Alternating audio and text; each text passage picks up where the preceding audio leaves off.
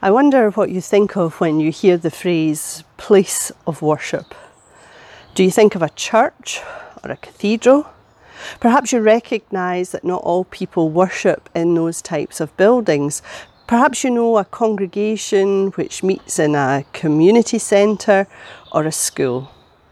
Perhaps your mind goes wider and you think of synagogues, temples, mosques that you've visited around the world. But have you ever considered that there might be other places of worship that come in a totally different guise? You see, we have been created to be a worshipping people. We can't help it. We all ultimately give our devotion to somebody or something. So, for some people, their place of worship may well be their place of work where they will sacrifice the best of their time, their emotional well being, and even their family time. For others, it may be the place where they keep their money because that's where their sense of security comes from. For still others, it might be a TV programme they feel they cannot miss or a celebrity who becomes their idol. There's nothing wrong with work or money, enjoyment or love. The problem comes when we make it an idol, when we make it the priority of our life. Now, an idol is when we take anything that isn't God and put it in the place where God belongs. But this isn't a new thing. You see, Scripture tells us that the ancient world was a world like ours, full of places of worship and idols.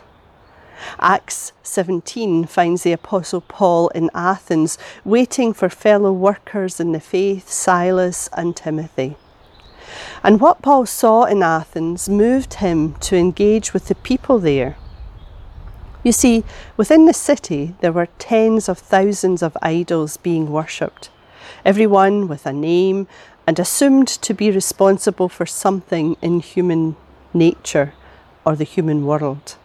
And just in case they missed a god, they erected an altar to an unknown god because they knew they didn't have it all covered.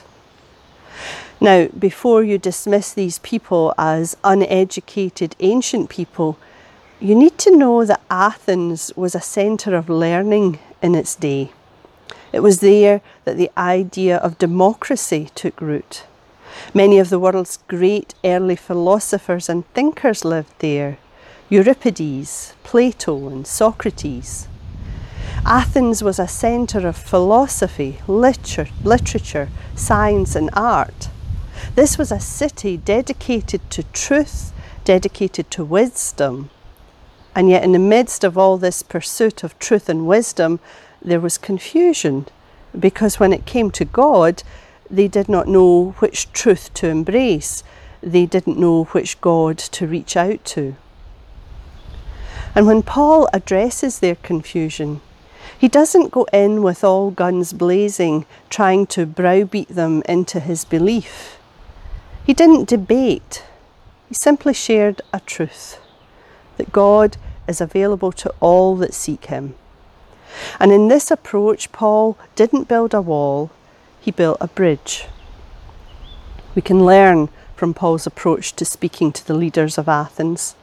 He was not defensive, he was not aggressive or insulting. He also recognised that this conversation would be a process, not a one time elevator pitch. Paul stood in the midst of what was called Mars Hill and he spoke to the people in a positive way. He didn't attack them for false beliefs. Instead, his opening remark is a compliment. People of Athens, I see that in every way you are very religious. And then he turns his attention to an inscription he had seen on an altar to an unknown God. And Paul announces, I am here to introduce you to this unknown God. Paul's message is a masterpiece in communication. He started where the people were by referring to their altar dedicated to an unknown God. And having aroused their interest, he then explained who that God is and what he is like.